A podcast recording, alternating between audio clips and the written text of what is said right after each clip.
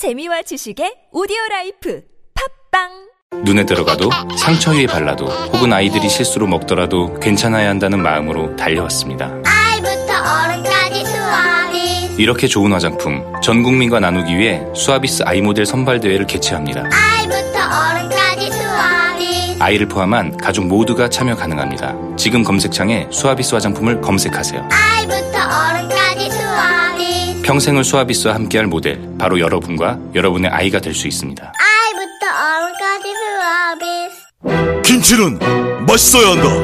아주 화끈하게 100% 국내산으로 16년 전통으로 햇섭 인증으로 화끈하게 맛있다.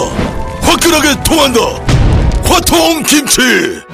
배추김치, 알짜김치, 총각김치, 깻잎김치, 깍두기도 화통. 검색창에 화통 김치. 아우 맛있어.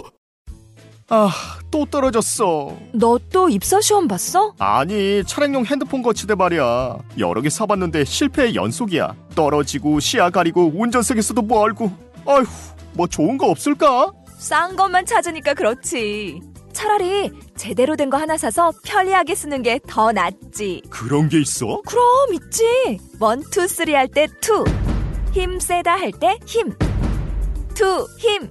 투 힘? 두 배로 힘이 세다는 건가? 네이버 검색창에 투 힘을 검색해 보세요. 한글도 남보다 빨리 깨치고 참 똑똑했는데 갈수록 실력이 뒤처지는 것 같아 걱정이에요. 혹시 초등학교 교과서 본 적 있어요? 어려운 어휘가 너무 많아요. 학교에서는 어휘 개념을 하나하나 설명해 줄 시간이 정말 부족하잖아요. 그럼 어떡하죠? 내 아이의 어휘만큼은 내가 책임져야죠. 어휘 공부의 정성. 초등어휘 삼천 초등어휘 오천 검색창에 초등어휘 3000을 쳐보세요.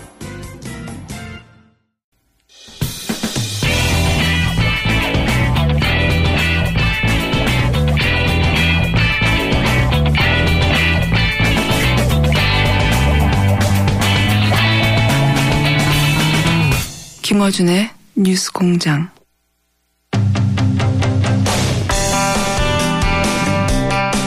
자, 본격적인 대선 전국입니다. 네. 해서 저희가 긴급하게 만든 코너인데요. 어, 이 전국에서는 여론조사 수치 자체가 사실은 뉴스죠. 이 여론조사에 관해서 이제 말들이 많습니다. 해서 저희가 여론조사 전문가 두 분을 아예 모시고 두 분의 관점이 조금씩 다른 분 두 분을 저희가 굳이 어, 어렵게 선별하여 모셨습니다.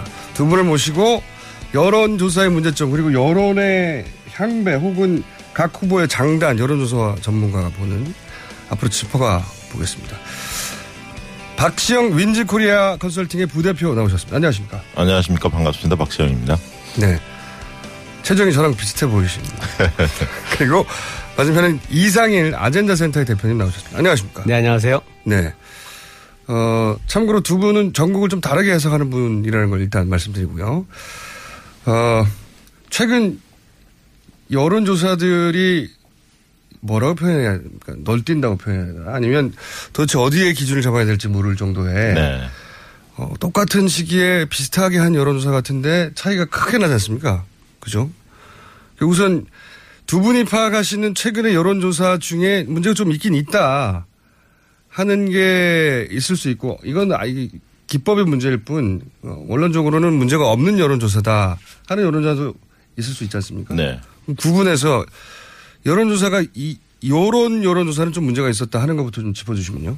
네, 일단 뭐, 박시영 네. 부대표님, 예, 부터. 어, 내일신문이 디오피니언과 조사했던 것이 그 조사 결과가 예. 좀 튀는 결과가 당시에 좀 도출이 됐는데. 처음으로 양자 대결에서 안철수 후보가 문재인 후보를 이긴다고 발표되었던 그래서 화제가 됐죠. 네, 그 조사 결과가 문제가 좀 됐던 이유는 쟁점이 됐던 이유는 어, 당 지지도 예. 민주당 지지도가 현격하게 낮게 나왔었습니다. 20%대가 나왔죠. 예, 다른 유사 기- 기간 내 조사했던 거에 비하면 뭐 거의 15%에서 20% 정도가 낮게 나왔기 때문에 예. 왜 그런가 이렇게 들여다봤더니 그러니까 지금 문제 삼으시는 거는 안철수 후보와 문재인 후보의 양자 대결에서 문, 안철수 후보가 처음으로 이긴 걸로 발표된 게 그 지점이 아니라 네. 정당 지지도 부분을 보고 이제 지금 문제 그렇죠. 왜냐하면 예. 양자 대결 뭐 그렇게 될 수도 있는데 문제는 어, 이 표본 자체가 틀어져 있느냐. 그래서 네. 정당 지지도도 낮고 문재인 후보 지지도도 낮고 그래서 결국 양자 대결에서 안철수 후보가 이긴 것 아닌가. 이렇게 이제 의심을 할 수가 있는 건데요. 네. 표본 자체가 좀 틀어져 있다. 저는 그렇게 봤습니다. 어떤 어, 왜냐하면? 예. 지금은 거의 사용하지 않는 용도 폐기가 돼 있는 KT 등재 번호로 어, 유선 전화를 40%를 했는데 예. 거기 그 KT 등재 DB는 지금 거의 사용하지 않고 있습니다. 왜 사용하지 않겠어요? 왜냐하면 비등재 가구가 어, 등재하지 않는 가구가 50% 이상이거든요. 예. 그러니까 전화번호부에 자기의 이름이 밝혀지기를 그러니까 등록되지를 않기를 바라는 유권자가 많거든요. 그러니까 KT 등재라는 건 한마디로 말해서 전화번호부에 올라간 이름. 그렇죠. 예. 근데 올라가지 않는 사람들이 50% 넘기 때문에 표본이 정확한 모집단을 대표할 수가 없는 거거든요. 과거에는 이게 유의미했는데 예, 2010년까지는 주로 사용했다가 2010년 때 지방선거 때 한명수 오세훈 때 예. 이게 여론조사 자체가 한 20% 차이가 났었거든요. 근데 실제 개표해 보니까 0.8%밖에 차이가 나지 않았습니까? 음. 그러다 보니까 이 방식이 잘못됐다. 이렇게 이제 반성을 하고 그 뒤에 RDD 방식으로 이렇게 바꿨거든요. 이미 네. 무작위로 전화를 거는 방식으로 그렇게 바뀌었는데 가- 갑자기 뜬금없이 과거의 조사 방식을 어, 이번에 고집을 했기 때문에 내일신문이 네. 갑자기 이 조사 결과 상당히 어, 튀는 조사 결과 도출이 됐습니다. 이상일 대표님은 어떻게 보세요? 그 대목에서. 지금 이제 여론조사를 가- 보면 이제 각 조사마다 뭐 예. 기본적으로 조사라는 것은 이제 표본을 추출해서 보기 그렇죠. 때문에 오차가 있고 그 오차의 범위 안에서 움직일 수 있는 여지는 예. 충분히 있습니다. 그러나 지금 이제 표준화되지 않은 문제가 뭐냐면은 이 유선과 무선을 얼마나 섞어서 조사를 하는 것이 네. 가장 정확한가에 대한 문제. 또 하나는 뭐 기관들마다 조금씩 다른가 예, 보더라고요. 그게 이제 아직까지는 어느 정도가 좀 더 합리적이다라는 것이 결론이 명확하게 나지 않은 부분이 있고요. 예. 또 하나는 이제 이 질문의 방식의 문제. 예를 들어서 뭐 양자 구도를 물을 때 예. 그냥 뭐 문재인과 안철수만 나온다면 이렇게 묻는 것하고 이- 뭐 안철수가 한 명이 되려면은 단일화를 해야 홍준표, 되니까. 뭐, 뭐 유승민 등과 단일화해서 안철수로 단일 이렇게 설명을 해주는 것도 또 다른 맥락이 있을 수 있- 있습니다. 그렇죠. 이런 어떤 질문 방식의 문제 그리고 뭐 이런 어떤 이 조사 방식의 편그 문제들이 정확하게 통일되지 않으면서 거기에서 나오는 편차도 분명히 있다고 그게 보여지는데요. 근본적인 문제고. 예. 그죠? 근데 지금 방금 박 대표, 부대표님이 말씀하신 KT 등재 번호를 사용한 거는 실제 여론조사 전문기관에 보기에는 이게 어, 지적 최근에는 거의 사용하지 않는 방식입니다. 왜냐하면 이 KT 저- 전화번호 조금 더 설명드리면 옛날에는 예전에는 그 임명 전화번호부라는 거 보신 적 있을 거예요. 공중전화부 수를 그렇죠. 기억하시는 예. 분들. 두꺼운 책. 그 예. 당시는 전화를 등록하면 다 자동적으로 등재가 되고 아하. 굳이 나, 나를 거기서 빼달라고 신청하는 경우에만 등재가 안 됐거든요. 그래서 아하. 상당한 수의 그 대부분의 전화번호가 등재가 돼 있었고 그 속에서 저희가 전화번호를 추출했었는데 네. 지금은 그런 그런 구조가 아닙니다. 그러다 보니까 또 유선전화 안 쓰는 분들도 많고 그렇죠. 이 등재율이 거의 절반 이하로 떨어진 지가 오래됐기 때문에 유선 전화번호 등재 번호만 갖고 전화를 하는 경우는 거의 없는데 그 방식을 사용했다는 건 조금 납득하기 어려운 부분이. 아, 있습니다. 그건 네, 두분 모두 동의하시는군요. 네, 네. 언론에서 지금 하고 있지 않거든요. 그 방식대로. 음. 다 RDD로 바뀌었기 때문에. 예. 자, 그러면은 그 디오피니언의 여론조사 방식에서 KT 등재번호를 사용했다는 것에 대해서는 두 분 공이 왜 안 사용하는 방식을 사용했냐. 더 이상 정확도가 떨어져서. 왜냐하면 그렇게 하면 보수 편향적으로 나온다는 것을 조사업계 일하는 사람들은 다 알고 있거든요. 음. 그 알겠습니다. 부분에 대해서 한 가지는 뭐 우리가 이제 알 수 없는 부분이 뭐냐면 이게 의도적인 거냐 아니면 비의도적인 거- 에러냐 이 부분은 이제 확증할 수는 없죠. 그러니까 네. 그렇죠. 알고 경험이 많은 사람인데도 불구하고 알고 그렇게 한 것인지 오히려 경험이 부족했기 때문에 이게 왜냐하면 RDD라는 것이 이제 국번 앞자리 뒷자리를 다 무작위로 생성시켜 전화번호를 만들어서 디, 데이터베이스를 만든 다음에 네, 랜덤으로 한다는 예, 거죠. 하는 네. 건데 이 방식이 이제 상당히 번거롭고 뭐 어떻게 보면 여러 가지 절차를 거쳐야 되는 부분이 있으니까 그냥 손쉽게 뭐 모르는 상태에서 그렇게 해서 된 건지 이건 알 수가 없습니다. 모를 수가 있나요? KT 등재를 사용하면 어, 보수 뭐 편향이 나온다는. 어떤 경험이나 이런 그 개인에 따라서는 그런 것을 충분히 좀 이렇게 숙지하지 못했을 가능성도 뭐 있을 수 있습니다. 이 조사의 또 문제는 뭐냐면 비적격 사례가 굉장히 적게 나왔습니다. KT 등재 DB로 했을 경우에. 비적격이라는 건 이제 전화를 걸었는데 팩스라든가 결번이라든가 네, 뭐. 그런 겁니다. 그런데 네. 굉장히 적게 나왔던 걸 보면 이것을 어, KT 등재 DB 내에서도 과거에 조사에 응답했던 사람들 그런 어떤 회사마다 풀을 가지고 있는 경우들이 있거든요. 아하. 그 안에서 조사한 게 아닌가 하는 하는 의심이 의구심이 든다. 든다는 거죠. 이 대목은요. 글쎄 그 부분에 대해서 저 저도 이제 뭐냐 하면은 조사기관들 입장에서는 뭐 이렇게 전화를 걸었는데 다 뭐 안 걸리고 이런 번호가 너무 많다 보면 시간과 비용이 많이 들어가니까 네, 그걸. 좀 저, 저, 주- 절약하기 줄이기 위해서 어쨌든 이제 이 그 허 수가 없는 번호들 추출하려는 노력을 많이 합니다. 그래서 그렇겠죠. 일종의 이제 가상 데이터베이스를 좀 더 만들어 놓고 그 안에 추출하는 경우가 많이 있는데요. 이게 이제 어느 정도는 어 이- 소위 말해 커버리지라고 하죠. 전화번호를 우리가 이게 1번부터 9,999번이 있으면 그 네. 안에서 뽑아낼 수 있는 틀을 최대한 확보한 상태에서 해야 되는데 그러니까 정확하게 전달될 수 있는 번호라고 알고 있는 그 좁은 풀 안에서 전화번호를 뽑을 때는 네. 이 번호가 이 번호들이 전체 번호를 대표할 수 있는 거냐 대표성의 문제가 일그러질 수 있습니다. 이 부분을 이제 알고 있냐 모르겠냐 여전히 모르는 문제지만 여전히 이제 의, 의도는 모르겠지만 이 기법에 문제가 있긴 있다 이렇게 네, 말씀하시는 그렇게. 좀 보여지죠. 그러면 그 이어서 나왔던 이제 KBS 연합뉴스 코리아 리서치 여기서 이제 샘플링에 문제가 있다. 그러니까 국번 네, 네 자릿수 국번을 8천 개 정도 사용했다가 이번 조사에서는 60개만 사용했고 이런 문제 제가 한번 다뤘거든요. 한번 다뤘는데 여기도 역시 샘플링에 문제가 있다고 이제 보시는 거겠죠 두 분 다? 예, 뭐 이게 전혀 사용하지 않는 방식은 아닙니다. 이제 일- 예를 들어서 뭐 국번에 어떤 국번은 걸어봤자 다 없는 번호더라 이런 경우 이제 제거할 수 있는 건뭐 상식인데요. 이거를 그렇게 아주 현저하게 줄여가지고 좁은 풀 안에서 뽑아도 나머지 국번에 있는 번호를 다 커버할 수 있다 이렇게 보는 건 좀 어려울 수 있거든요. 그래서 대표성이 없어진다 그러면. 예, 네. 이 부분은 좀 납득이 안 되는 게 그 KBS 연합뉴스하고 조사한 코리아 리서치라는 기관은 이제 언론사 중앙 언론사도 오랜 시간 조사를 했고 많은 경험이 있는 회사인데 어 이게 이제 그 직전에 했던 조사와 이번에 발표한 조사 사이 방법의 차이가 심각하게 나타나면서 이 조사에 어떤 문제가 있는 게 아니냐라는 논란을 빚고 있습니다. 그래서 왜 이렇게까지 그 전화번호의 풀을 좁혀서 했는지 알겠습니다. 이 부분은 지금 조사가 뭐 아마 송관이가 지금 그거를 들여다보고 있는 걸로 알고 있습니다. 그렇죠. 이게 이제 추이 조사를 하려면 계속 매월 했기 때문에 비슷한 방식으로 해야 하는데 갑자기 좀 바꾼 거 이게 좀 이례적이다 이렇게 볼 수 있는 대목인 것 같습니다. 알겠습니다. 이 여론조사 문제는 여러 번 지적됐었는데 두 분이 이제 나오셨기 때문에 간단하게 짚어봤고요. 자, 지금 그 안철수 후보, 문재인 후보 두 양 후보에게 관심이 대- 대단히 집중돼 있고 그러면서 안철수 후보가 단기간에 그 지지율이 급상승하다 보니까 더더욱 그런 것 같기도 한데 안철수 후보에 대한 안철수 후보 입장에서는 당연히 네거티브 공세라고 하겠죠. 여러 가지 키워드들이 검색어가 매일 오르고 있어요. 하루에도. 예, 이것이 소위 이런 네가티브를 일단 하죠. 네. 뭐 반대쪽에는 검증이라고 하겠지만 이런 공세가 지지율에 영향을 미칠까요? 어떻게 보십니까? 저는 일부 영향을 미칠 거라고 봅니다. 왜냐하면 안철수 후보의 경우에는 그동안은 10%의 지지율을 유지하고 있었기 때문에 갑자기 뛴 거 아닙니까? 네. 갑자기 뛰었기 때문에 사실 검증을 혹독하게 받, 받은 바는 없거든요. 그래서 네. 이제부터 시작인 것 같고요. 그래서 이제 문재인 후보에게 집중됐던 검증 공세가 안철수 후보로 옮겨가는 현상이 좀 보여지고 있는데요. 가랑비에 옷 젖는다는 말이 있습니다. 그래서 어 실질적으로 이제 네거티브 중에서 의혹이 아닌 경우도 있지만 의혹이 사실로 밝혀지는 경우도 있거든요. 그래서 어 다소 타격이 있을 거다 이렇게 좀 보여지고 있습니다. 타격이 있길 바라시는 거 아닙니까?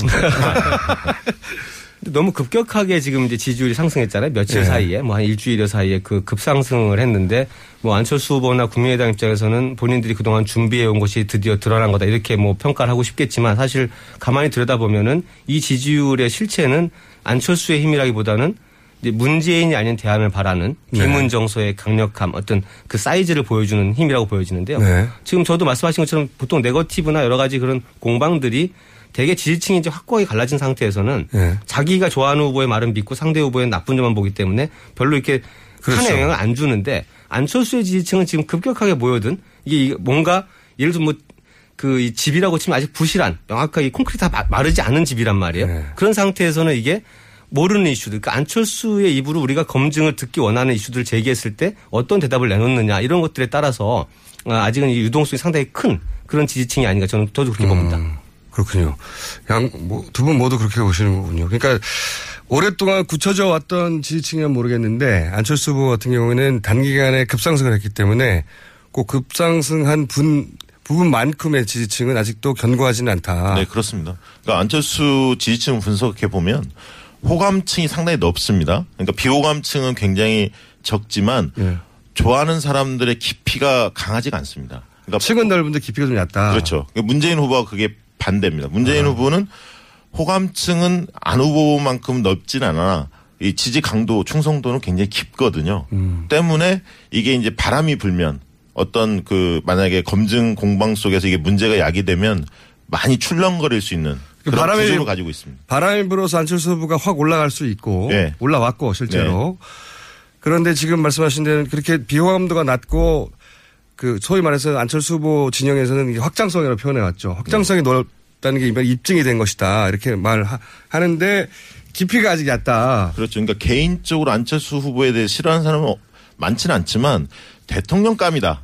이 부분에 대한 확신은 아직까지 강하게 형성돼 있다 볼 수는 없거든요. 근데 그 부분을 해결하면 자기 지지율을 가져가는 거 아닙니까? 그렇죠. 근데 그건 또 다른 각도에서 볼 수 있는데요. 하나는 네. 뭐냐면 아, 지금 말씀하신 것처럼 저도 문재인 후보의 지지층은 정말 여러 가지 시련을 다 겪고도 남아 있는 굉장히 네. 강력한 지지층이 다수가 있다고 생각합니다. 그래서 이게 흔들리지 않는 가능성이 많은데 반면 다른 각도에서 보면 안철수의 지지층이라는 건 결국은 문재인을 싫어하는 적어도 아니면 네. 비문 정서 예. 소위. 근데 이게 굉장히 강력하고 생각보다 굉장히 폭이 넓다라는 것이 이번에 입증이 된 거거든요. 네. 그러면 이 사람들 입장에서는 안철수라는 후보한테서 도저히 저 사람 대통령 인정할 수 없다라는 정도의 결함을 발견하지 않는 한 음. 문재인을 필요하는 정서가 너무 강할 때는 결국은 대안으로 안철수한테 계속 묶일 수밖에 없는 게 아니냐 그렇게 본다면 음. 일리 있는 이거는 이야기죠. 안철수의 힘의 문제가 아니라 문재인이 이 문제를 어떻게 깨느냐의 문제일 수도 있다라는 거죠. 근데 지금의 지지도는 점점 재밌어지고 있습니다. 호감도의 반영일 뿐이고 이게 이제 시간이 후보 등록일이 다가오면 어떻게 되냐면 인물 대결에서 인물과 세력 대결로 바뀝니다. 그러니까 정당까지 따져보고요.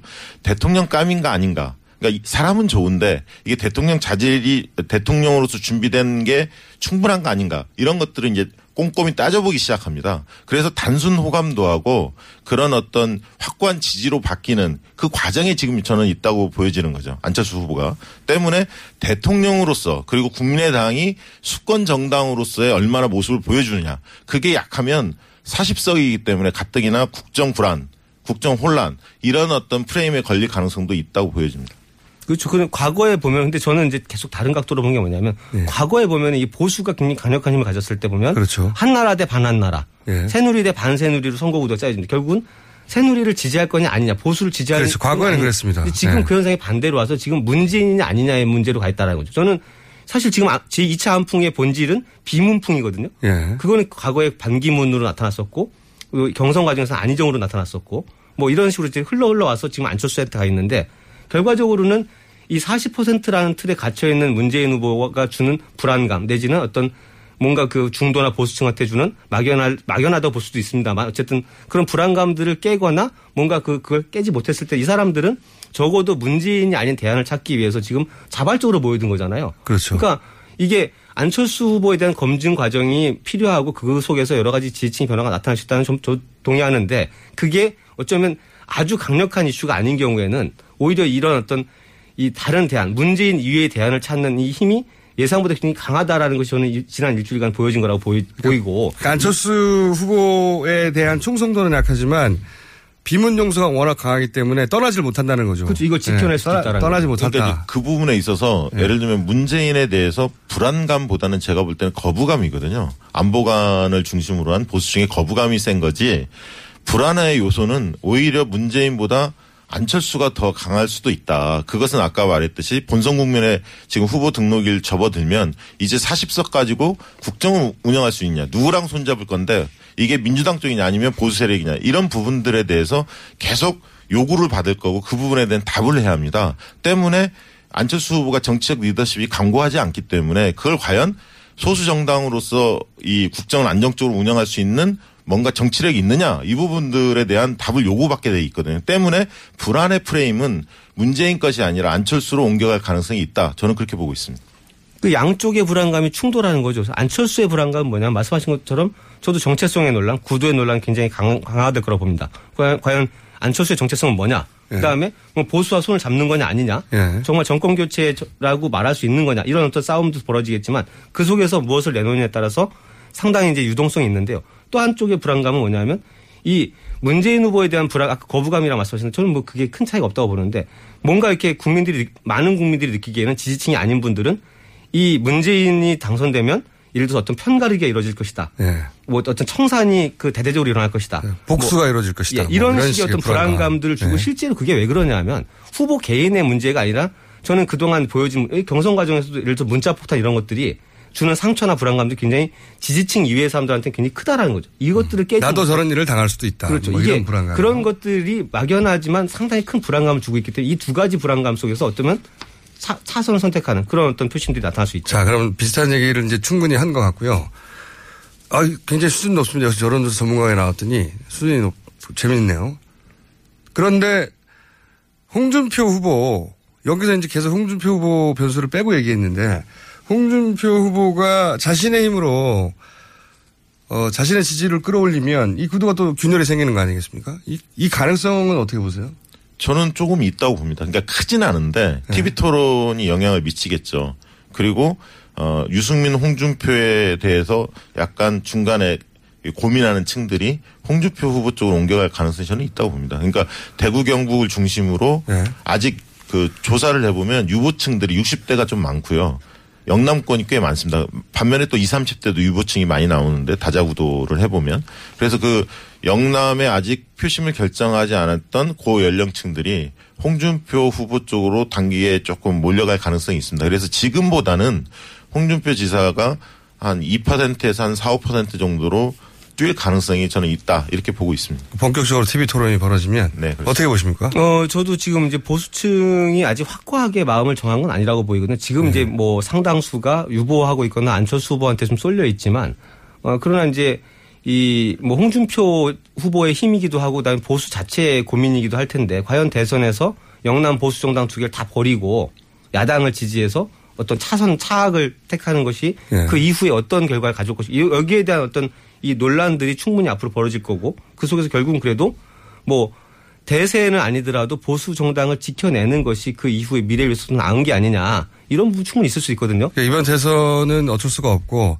차라리 보수 정당을 기본을 지켜놓자 뭐 이런 예를 들어서 정말 유의미하지도 않은 수준의 득표율로 끝났을 때 과연 그 이후에 정당이 어떻게 살아갈 수 있을 것인가 이런 고민들 그다음 그 이후에 뭐 박근혜 전 대통령을 지지하는 쪽에서는 누가 도- 도대체 박 전 대통령을 지킬 건데 이런 어떤 문제들 이렇게 봤을 때 과연 보수가 지금처럼 이제 문재인이 아닌 대안을 위해서 안철수한테 전폭적으로 지지를 끝까지 보낼 거냐 네. 아니면 보수를 살리는 길에도 일부 나올 거냐 이 부분이 아직 결정되지 않았다고 보고 저는 이제 홍준표 후보가 그동안 이제 도지사직 유지하느라고 본격적인 행보를 못했잖아요. 이제부터 네. 아마 그 상당히 강력한 공격력을 선보일 개인 플레이가 워낙 강하신 예. 분이라 예. 뭐 충분히 어느 정도는 어느 정도는 보수층의 재결집이 뭐 큰 규모는 아니더라도 일어날 수 그러면 있다고 그 선은 어느 정도 선이 될까요? 홍준표 후보가 몇 퍼센트를 넘었을 때 이 판 자체에 영향을 미칠 것이다. 그러니까 그, 그 점에 있어서 가장 중요하게 우리가 봐야 할 지점이 뭐냐면 왜 이렇게 격조가 높죠 토론이 오늘? 이번 주에 토요일 일요일 날 대거 언론사들이 조사를 할 겁니다. 다음 주 이제 선거운동이 시작되는데 17일부터 그때 예. 일제히 발표를 할 건데 이때 과연 안철수 후보가 지금 정점을 찍었는데 약간 조정 국면이 될 가능성이 있습니다. 그래서 만약에 문재인과 안철수의 격차가 얼마나 날 거냐. 예. 만약 5%포인트 정도 다자구도에서 만약에 차이가 난다. 그래서 안철수 후보가 약간 조정, 조정기를 거쳐서 약간 하락 국면에 탄다. 이러면 홍준표 지사가 도약할 가능성이 좀 더 커지는 거죠. 공간이 열리는 이번 주가. 굉장히 중요하다. 예.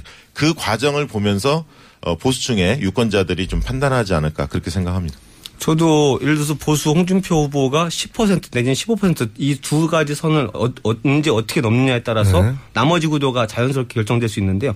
예를 들면은 지금 이제 문재인 안철수의 싸움이 격화됐을 때 과연 강력한 진보층은 어떤 선택할까? 예를 들면 반대로 네. 심상정 후보한테 갈 수도 있습니다. 좀 더 선명한 그 진보 노선을 걷는.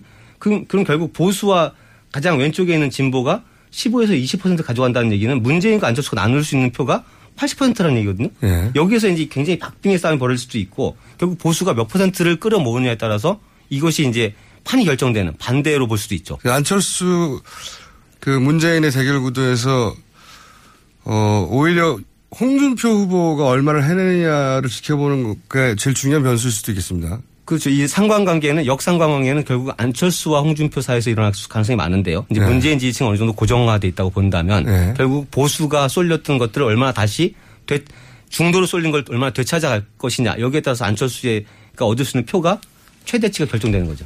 한마디 보태면 이 문재인 후보가 지금 40% 박스권에 갇혀 있는데요. 이5% 올리는 게 굉장히 중요합니다. 사실은 45%로 안정적으로 도달을 하면 어, 이 판 자체가 새로운 국면을 열릴 수도 왜 있습니다. 그렇습니까? 어, 그렇게 된다면 안철수 후보의 차이가 7% 이상 차이가 벌어진다는 걸 뜻하는 거거든요. 45%를 찍으면. 네. 그러면 이제 아까 했던 안철수 될 사람 찍어주자라고 생각했던 보수층들이 일부가 아까 그 유상일 대표 얘기한 대로 보수정당을 좀 키워야 하는 거 아, 아니냐. 대세가 넘어갔다. 네. 그렇게 볼 수가 있는 거죠. 그래서 그러면 5%는 어디서 이 획득을 할 거냐. 네. 이 부분은 안철수, 안희정 지지층, 이재명 지지층 중에서 일부 안철수로 가 있는 한 2, 3% 그리고 아직 마음을 정하지 못하고 판단 유보층으로 남아 있는 또 3에서 5% 이들을 어떻게 문재인 후보가 공략하느냐에 네. 따라서 많이 판이 달라질 수도 있다. 저는 그렇게 봅니다. 문재인 후보 사이드에서 고민은 그렇다면 안철수 후보 사이드에서 그러면 지금 이번 주에 집중적으로 공략해야 되는 건 어디 뭡니까? 저는 그 결국은 이제 통합이라는 가치, 통합이나 연대라는 큰 틀의 가치를 계속 내세우고 새 정치를 내세웠는데 그, 네. 그 깃, 깃발 아래 지금 많은 사람들이 이질적인 사람이 모여들었거든요. 네. 이 부분을, 이 부분을 적어도 어떻게 하면 이제 어떤 명분으로 계속 끌어안을 수 있는지를 네. 그 부분을 내, 충성도를 강화시켜야 된다. 그렇죠. 한마디로. 예. 네. 그러니까 일단 처음에는 빌려왔던 지지율을 하더라도 잠깐 가봤더니 이 사람이 좋다. 괜찮고 대통령 자격이 있다고 하는 인상을 계속 주는. 적어도 필요해요. 예 그렇죠. 이제 지금은 자발적으로 보여준 지지층인데 이거를 적어도 후보나 정당이 우리는 그럼 지지하는 분들한테 무엇을 줄 것인가에 대해서 내놓을 피- 이제 때가 된 거죠. 이 부분이 많이 명확하지 않을 때는 상당히 흐트러질 수도 있는. 그게 이제 안철수 캠프의 딜레마인 것 같아요. 호남도 잡아야 되고 TK도 잡아야 하는. 그렇죠. 양손에 떡을 진 꼴인데요. 네. 좀 이질적인 조합이고요.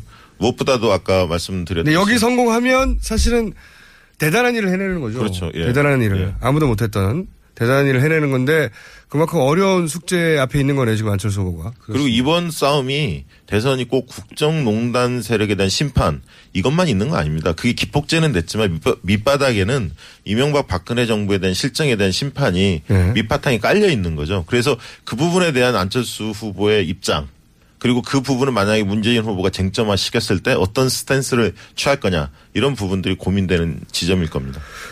안철수 후보 캠프에서는 그러면 이번 주 뭐 양쪽 다 마찬가지는 이번 주가 굉장히 중요한 한 주다. 그렇죠. 후보 등록 전후를까지 이 흐름을 유지하거나 강화시킬 수 있다라고 하면 상당히 네. 탄력을 받을 수도 있고요. 그 올라가는 추세냐 정체냐 내려가는 추세냐가 이번 한 주를 지켜보면 이제 나오겠죠. 그렇습니다. 워낙 주목도가 높으니까 아마 소소한 이슈까지도 뭐 네. 크게 아마 화제가 되고. 그러니까 유치원 공약이 이렇게 검색어를 하루 종일 차지할지는 전혀 몰랐는데 그만큼 관심도가 높은 거죠. 그렇죠. 예. 네. 어떤 사람인지 궁금해하는 겁니다. 진보든 보수든. 그렇죠. 예. 어떤 그래서 저는 안철수 캠프가 지금 조심조심 행보해야 되는 타이밍이다. 대단히 그런 생각이 드는데 저희가 이 코너를 고정으로 추천해 달라고 하는 문자가 이렇게 많이 오긴 처음입니다.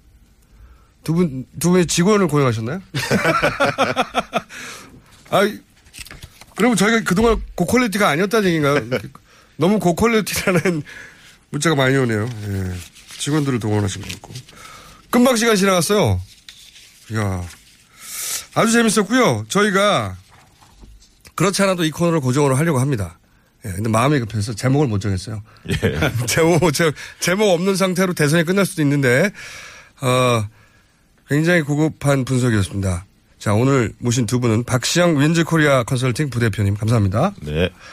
이상일 아젠다 센터의 대표님이었습니다. 감사합니다. 감사합니다. 감사합니다. 다음 주에 또 뵙겠습니다. 성남 신흥역 롯데시네마 타워를 분양합니다. 포스코 ICT의 책임 준공.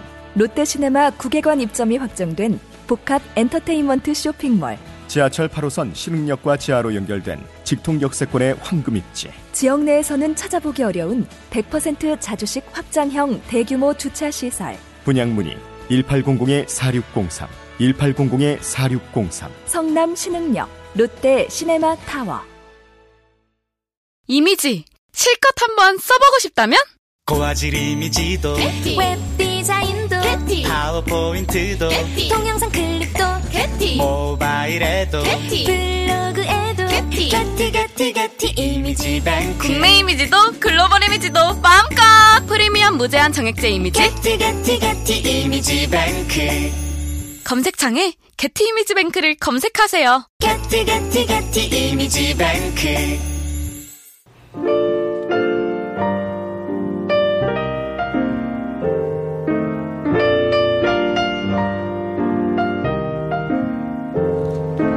자, 불친절한 AS. 우병우 전 민정수석의 영장 기각에 대한 문자가 많이 왔습니다, 오늘은. 특히. 이러다가 박근혜 전 대통령 새 변호사가 우병우 전 민정수석 되는 거 아니에요? 예. 신선한 아이디어네요. 예. 그리고 이제 우, 우병우 전 민정수석은 기각이 되고 고영태 씨는 긴급 체포, 체포되고 여기 대해서 굉장히 많은 문자가 왔고요. 어떤 분이 이런 문자를 보냈습니다. 철야 작업을 마치고 TBS 옆을 지나가는데 방송국과 가깝다가 라디오 가깝다고 라디오 깨끗하게 들리는 건 아니네요. 네. 기지국하고 가까워야 됩니다. 기지국 근처로 가세요. 깨끗하게 들리게 하려면 아니면 방송국 안으로 들어오셔야 됩니다. 저 스튜디오로. 자, 어, 태백인데 저희 아이들도 저랑 늘 아침마다 이 방송을 들어서 저희 아이들이 정치인들을 꽤 많이 알아가고 있습니다. 아이들이 몇 살인가요? 알려주세요. 예. 초등학생 아이들한테는 들려주지 마시고요. 어, 그 외에도 오늘 문자 많이 왔습니다. 감사하고요. 네, 다 소개시켜 드릴 수가 없죠. 네, 시간도 없고, 제가 불친절하기도 하고요. 여기까지 하겠습니다.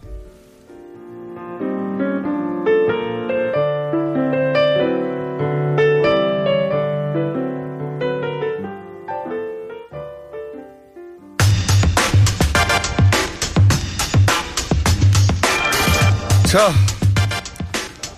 악마 나오셨습니다. 이제 길어, 설명이 길어가지고. 이름도 안 붙여주시네, 이제. 네, 이제 많은 분들이 아시잖아요, 악마 변호사님. 아, 그죠? 뭐. 종편에 나가셨을 때도 거기 같이 나오신 분들도 다 아는 것 같은데, 이제. 그죠? 그러게요. 네. 소문이 참 빠르더라고요. 거기 작가들도 다 알고. 작가들 사이에서 특히 악마로 찍혀가지고. 예. 사람이 그냥 평상시에 잘하고 살아야죠. 근데 그럼 내가 잘못해서 그런 거예요? 그러면? 내가 잘못해서? 양지열 변호사님 나오셨고, 어, 예. 어, 오늘 양지열 변호사님이 딱 맞는 주제가 나왔는데, 영장기가. 악마가 영장. 따로 있는 것 같아요.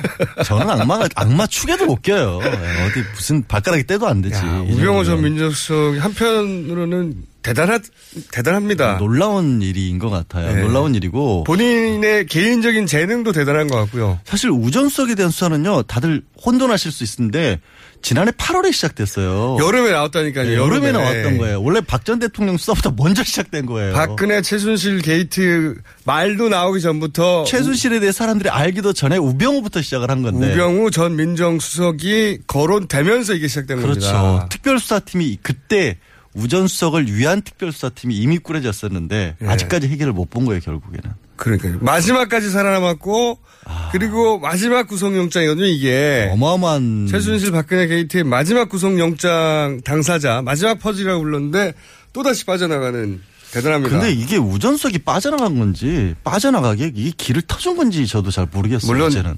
터졌다고 봐야 아, 왜냐면 왜, 왜냐면 정황이 아니겠는가. 오늘 법원이 영장을 기각을 하면서 내놓은 게 결국에는 법적으로 다툴 여지가 많다라고 했는데 그러니까 명백한 게 없다는 거죠. 명백한 게 없다는 거잖아요. 이거는 그리고 이제 우전수석이 계속 주장했던 게 자기는 모르고 그냥 민정수석으로서 이해를 했을 뿐이다. 최순실도 모르고 그러니까. 최순실에 대한 비보고를 받은 적도 없고 모른다 나는 그쪽 아무것도. 그러니까 나는 K스포츠 재단이 그렇게 한지도 모르고 미르도 그렇게 한 건도 모르고 아무것도 몰라요 이분은. 그러니까 순수한 의도였다는 거죠. 악마가 아니라 순수한 사람이었다. 일만 열심히 했다. 애초에 박근혜 대통령이 딱 그렸던 그림. 딱 그 그림 그대로를 우병우 전 민정수석은 여전히 고수하고 있는데 그러니까 빠져나간 김기춘 전 비서실장도 못 빠져나간 거를 혼자 빠져나갔다라는 게 정말 대단한 대단한. 사람이고 그러니까 아 이게 결- 대통령이 선의로 한 것이고 그렇죠. 대통령이 기업들이 자발적으로 한 것이고 가장 첫 번째 그 대응 틀이 있었잖아요. 그, 그걸 문건을 바로 만들어준 게 민정수석실이었고, 얘기하신 것처럼 KT, 그러니까 K스포츠하고 미르재단의 어떤 출연이, 출연 자체는 어차피 문제가 없고, 거기서 꺼내간 것도 없지 않느냐. 그래서 법적으로 아무 문제가 없다는 논리를 아직도 박 전 대통령은 주장하고 있잖아요. 고스란히. 그런데 그 틀 속에. 만들어준 사람은? 그리고 그 사람도 여전히 그 틀 속에서 얘기하는 겁니다. 그렇죠. 나는 몰랐다. 음. 나는 정상적으로 모든 게 진행되는 줄 알았고 K스포츠나 미래재단이 아무 문제 없는 줄 알았고 최순실은 아무 관련 없는 줄 알았고 최순실의 존재도 몰랐고 최순실의 개입도 몰랐고 아무것도 몰랐고 나는 진공 상태에 살았다는 거죠 이게. 민정수석이. 야 대단 대단하지 않습니까? 근데 그걸 법원이 받아들일 정도로까지 소명을 했다는 게 더 대단한 거고. 그렇다는 얘기는 검찰이 그거를 짚어서 충분하게 이게 거짓말이라고 입증해내지 못했다는 거죠. 못했다는 거죠. 예. 그러니까 나 뒤에 뭐 증거인멸 도주를 따질 필요도 없는 거고 법원이 봤을 때 이게 죄가 되는지를 모르겠다는 건데 검찰이 결국에 검찰 수사가 듣고는, 예. 솔직히 부족했다는 거죠. 그러니까 검찰 과거에 그 이재용 부회장이 처음에 기각됐을 때는 이렇게까지 들어갔는데 기각됐느냐 이건 법원의 문제 아니냐 그렇죠. 판, 단 잘못 아니냐 했다면 이번에는 검찰이 법원이 판단할 거리를 주지 못한 거예요. 일단 SNS에 영장 담당 판사 이름이 실시간 검색으로 오르지 않아요.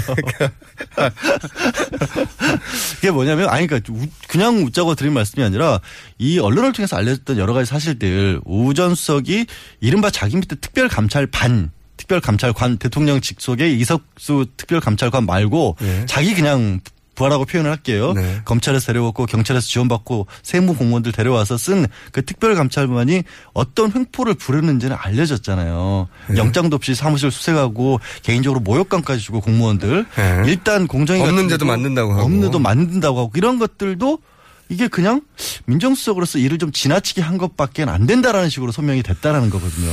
아. 이거를 어떻게 소명을 해내는지가 사실 저도 그 자리에 들어가 보고 싶었을 정도로 검찰이 충분히 못 때린 건데 못 잡아낸 건데 그러니까 그것도 이상한 게 무엇보다 박영수 특검이 마지막에 폭탄 몇 개를 던졌잖아요, 사실. 100% 구속된다, 다시 영장 청구하면. 네.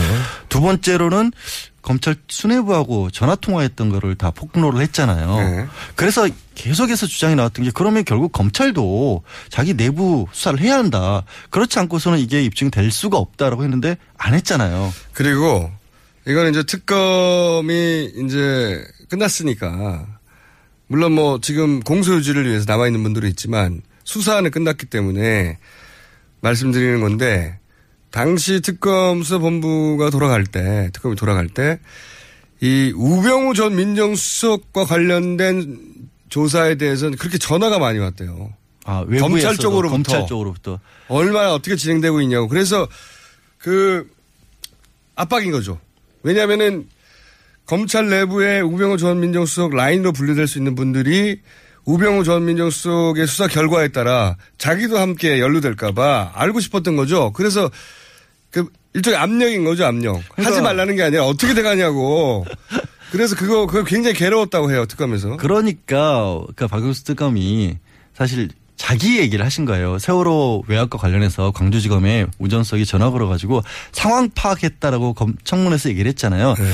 이번에 새롭게 추가된 혐의가 세월호 외압과 관련해서 이거가 뭐 직권남용은 어렵지만 최소한 그렇게 전화를 해서 알아본 게 청문회에서 위증을 한 게 아니냐 압력을 행사를 해놓고 네. 박영수 특- 특검 입장에서도 그렇게 전화 가고 알아보겠다고 어떻게 되고 있냐 물어보는 건 사실 수사팀에 대한 압력 아니냐. 압력이죠, 당연히. 이 얘기를 하시고 싶었는데 그 얘기를 빙 돌려서 그렇게 우전석이 세월호 관련해서 아니 광주지검장에 형사부장한테 전화를 하면 한참 수색이 진행 중인데 수사가 진행 중인데 민정수석이라는 사람이 그거 어떻게 되고 있어라고 알아본다는 것 자체가 솔직히 압력 아니냐 네. 이 말씀을 하신 건데 그래서 그 부분을 특검에도 그런 일이 있었다는 거예요. 있었다는 거죠. 그게 뉘앙스가. 그 뉘앙스가. 예, 실제로 그런 일도 있었다고 이번에는 들었고. 안 받아들여진 거죠. 그것마저 그것마저도. 그리고 이제 제가 지난주에 들었던 이제 검찰 그 고위 관계자 이야기, 복수 관계자 얘기에 의하면 혼자 가지 않겠다는 얘기를 그렇게 했다는 거예요. 혼자 가지 않겠다. 혼자 다 같이 가겠다. 어디를 어디를 그러니까 그게 이제 정확하게 정확한 워딩인지는 모르겠습니다. 하지만 제가 전달받은 워딩은 몇 년 더 살더라도 몇년 더 살더라도 다 같이 가겠다. 그래서 들어갈 때 그렇게 비장한 표정을 짓고 들어갔다. 이게 나 내가 건드리면 근데 그런 부분은 사실 저는 뭐 그것이 옳다 그르다 뭐 알겠다 모르겠다를 떠나서요. 이게 그러면 우전석 개인의 문제, 우전석이 그렇게 잘나서 사단이 이루어졌던 것이냐, 물론 아니면 저는 본인이 가지고 있는 개인이 그, 그 법적인 영특함도 물론 여기에 있지만 바탕이 돼 있겠지만 검찰이 가지고 있는 구조적인 문제점이 들어가 그렇죠. 있는 거예요. 그러니까 맞습니다. 민정수석이라고 가는 자리까지 갔었을 때 그 전 민정수석에 대해서 사법 처리가 되는 일이 벌어지게 되면 검찰 조직 자체가 사실은 와야 된다라고 검찰은 느끼고 있는 것 같아요. 민정과 검찰의 라인이 이번에 드러나고 그 사이에 혹시 그렇죠. 국정농단 사태에 기여한 부분들이 기여하거나 방조하거나 묵인한 부분들이 드러날까 봐. 왜냐하면 그게 지금 계속해서 영장 발부가 될 것이라고 많은 분들이 예측을 했던 이유 중에 하나가 이번에까지도 만약에 수사를 제대로 못해서 영장이 떨어 안 나오면 검찰이 먼저 개혁 대상이 될 수밖에 없고 그런 부담을 검찰은 지뢰하지 않을 것이다. 그래서 최소한 우전석은 버릴 것이다라는 예측들을 했는데 그거를 같이, 같이 버려질 사람이 너무 많아가지고 그러니까 그거를 감수하고라도 우전석을 지키지 않으면, 않으면 안 됐던 게 아니냐는 생각을 할 수밖에 없는 거예요. 지켰다기보다는 저는 어, 꼭 지켰다기보다는 약하게. 약하게. 야각 요 정도면 된 거 아니야 정도. 할 수 있는 선에서는 최선을 다했다고 저는 표현할게요. 그러면 그런데 그 할 수 있는 선이라는 게 법원이 보기에 턱없이 부족해 보였던 거죠. 그렇죠. 예. 그렇게밖에 선이 지금. 대통령까지 구속된 마당에 특정인을 법- 사법부가 뭐 봐주고 할 그런 계제가 아니거든요. 오히려 지금. 더 엄격하게 하면 엄격하게 예. 했죠. 그러니까 결국에는 박전 두 가지예요. 박 전 대통령과 관련된 부분을 하나도 찾아내지 못한 거예요. 그러니까 검찰이 일 못한 겁니다. 박 전 대통령 그러니까 어떻게 보면 국민들이 보는 시선은 그거잖아요. 공범잖아요. 그러니까 직권남용 정도가 아니라 최동훈 전 검찰총장이 그 얘기를 계속했어요. 우병호 전 민정수석을 어, 특검 끝나고 나서 제대로 수사하겠냐. 그 얘기 계속했었거든요. 그 우려가 이제 현실로 그러니까 저도. 보면 이거는 알면서 도와줬고 법적 지원을 해줬었고 이번에 새롭게 추가된 것 중에 하나는 K스포츠와 관련해서 네. 최순실이 스포츠 사업에 진출을 하는 걸 도와주기 위해서 스포츠 클럽에 대해서 압력을 행사를 했다라는 네. 부분이에요. 그게 제대로 밝혀졌다면 이건 직권남용이 아니라 정말로 국정농단 정치에 대한 방조범이에요. 공범이에요 사실상. 공범이죠. 적극적인 공범이 되는 그렇죠. 거죠. 그런데 그거를 직권남용밖에 못하고 그것도 그대로 밝혀내지 못했다라는 건 검찰이 이번 일에서는 할 말이 없어요. 이 솔직히. 일을 못한 건지 안 한 건지 둘 다인지 모르겠으나 음. 하여튼 그, 어, 그 비율은 모르겠어요. 안 한 것과 못한 것의 비율은. 하지만 두 개가 섞여 있고 그 결과, 어, 이런, 어, 사태에 이르렀기 때문에 예, 검찰이 앞으로 비난을 계속 받을 거라고 봅니다. 제가 보기에는. 어, 저는 예. 당장 지금 대선 왜 공약. 나오는 것 중에 공통적으로 늘 나오는 얘기지만 경찰의 수사권 독립 얘기 나오고 있고 네. 공직자 비리 수사처 얘기 계속 나오고 있는데 최소한 공직자 비리 수사처를 만들어야 되는 것 정도는 무조건 해야 될 것 같아요. 그러니까 안 빌미를 하면- 주고 있어요. 안 하면 검찰이. 안 되죠. 검찰이 예를 들어서 지금 특검을 굉장히 잘했기 때문에 특검의 주요 인물들이 다 검찰에서 온 사람들이거든요. 그렇죠. 그러니까 그 공을 다시 가져갈 수 있는데 다 차놨어요. 지금. 선명하게 보이잖아요. 이게 못하는 게 아니구나라는 거를 공교롭게도 특검에서 보여줘 버렸단 말이에요. 아 이런 부분을 찾을 수가 있구나. 그러면서 오늘은 어제 밤에 고영태 씨를 아니 근데 고영태 씨를 왜 어제 어제 참 아, 근데 전 그리고 또 사기죄 얘기 나오길래 언론에는 알선수 얘기만 나와서 그런가 보다 했더니 사기죄는 혐의 없다고 경찰에서 불기소로 통보했는데 혐의 없다고 통보된 거를 체포영장부터 받아놓고 변호사한테 전화해가지고 날짜 나올 날짜를 조절하다가 바로 체포를 해버린 문뜯고 이게 말 말도 안 되는 거거든요. 제가 이런 대상에 많이 대봤잖아요. 이렇게 안 합니다. 아니 정말 뭐라고 해야 될까 이거는 실망스러운 게 예. 이렇게 날짜가 겹치는 일을 벌이게 되면 당장 어떤 얘기들이 나오면 아 이거 우전수석이 이런 식으로 나올 걸 예상을 했나? 알고 이렇게 친 게 아닐까? 그렇게 생각하죠. 그런 생각들을 엉뚱한 생각들을 할 수밖에 만드는 거예요. 자꾸 이런 너무 꼭 겹쳐야 되지 않아도 되는 날짜를 겹치게 만들었잖아요. 영장이 나와 있었잖아요. 영장이 나와 있다는 얘기는 언제 집행해도 상관이 없다는 얘기고 네. 그리고 실제로 고영태 씨 같은 경우에는 수사에 어느 정도 협조를 했단 말이에요. 뭐 도망. 다니고 그런 사람도 아니고 네. 거의 내부 고발자 수준의 일을 했기 때문에 얘기하신 것처럼 사기는 무혐의 처리로 떨어져 나갔고 네. 알선 수재 같은 경우에는 이거 자체가 5년 이하밖에 안 되는 거예요. 게다가 본인이 아니라고 주장하고 그렇죠. 있거든요. 그렇기 때문에 그리고 뭐가 있냐면 다들 아는 게 고영태가 주도적으로 해서 알선수재, 그러니까 공무원 자리를 안 친 게 아니라 고영태 씨는 그걸 자리를 줄 능력이 없잖아요. 그렇죠. 최순실 씨를 동원한 거야, 최순실을. 그러면 주범이 아니란 말이에요. 굳이 급하게 영장을 가지고 체포를 해야 할 이유가 없었는데 왜 어제 하냐고요, 이거를. 그 날짜도 그렇지만 절차적으로 보면 이게 왜 말이 안 되냐면 그 경찰에서 무혐의로 아 이건 혐의 없다고 털어왔는데 그래서 이제 불기소 처분 통보됐잖아요. 불기소라고. 그러니까 혐의 없다고 떨어졌어요. 일단 조사를 했던 경찰이. 물론 뭐 혐의 없다고 해서 검찰이 재수사하지 말란 법은 없어요. 아니, 어차피 수사권은 검찰에 있으니까. 예. 할 수 있지만 기초조사를 했더니 혐의 없는데요. 별거 아닙니다 하고 넘어간 사안이었는데 요 사안으로 체포영장을 미리 발부를 해, 받아놔요. 잘 오는 사람인데 연락되는데 특검에 여러 번 갔던 사람인데 일단 체포영장부터 받아놓고 그런 다음에 변호사하고 통화를 해요. 언제 나오실 거냐고. 그렇죠. 언제 나오실 거라 나오실 거냐고 날짜를 조정하다가 갑자기 언, 예, 언제 나갈 거라고 말했는데 그 다음 날 체포를 해버려요. 그렇죠. 나올까봐 나올까봐 제가 보기에는 이거는 자기 발로 나올까봐 체포를 한 거예요. 이게 이- 정말 이상한 게 고영태 씨가 돈 받은 거는요. 그 이른바 김수현 파일, 고영태 엑스파일이라고 하는 거에 나와 있어요. 네. 그래서 그 사실에 대해서 고영태 씨도 진술을 했어요. 네. 그걸 이렇게 갑작스럽게 진행할 이유가 없어요. 왜? 이게 증거가 어디 날아가는 게 아니잖아요. 본인 발로 걸어서 나올까봐 체포를 한 거라니까요. 이렇게 생각하는 게 맞는 거예요. 변호사도 정해졌어. 검찰이 부르면 오던 사람이야. 특검에도 잘 오던 사람이야. 그리고 걱정스러운 그런데 게 그런데 날짜도 맞춰서 나온대. 이거 그냥 나오면 안 되는데 체포해야 되는데 이렇게 된 거예요. 왜저 진짜 다른 걱정이 뭐냐면 고영태로 인해서 이 모든 일이 발생했다는 음모론이 있었잖아요. 네. 지금까지 그거 주장하는 사람들이 있는데 예. 이런 식으로 법 적용을 해버리면 그거를 또 다시 그분들이 써먹을 거예요. 빌미가 되는 거죠. 네. 해명을 충분히 해야 돼요. 그렇게 할 수밖에 없었던 이유가 뭔지를 검찰이 밝혀줘야 된다. 그러니까요. 걸어 나 이, 이 민감한 시국에 왜 이렇게까지 묘한 일을? 벌여요? 끝났습니다. 아 그래요? 당신의 시간은 끝났습니다. 양지열 변호사였습니다. 저는 김호준이었습니다. 내일 다시 뵙겠습니다. 안녕.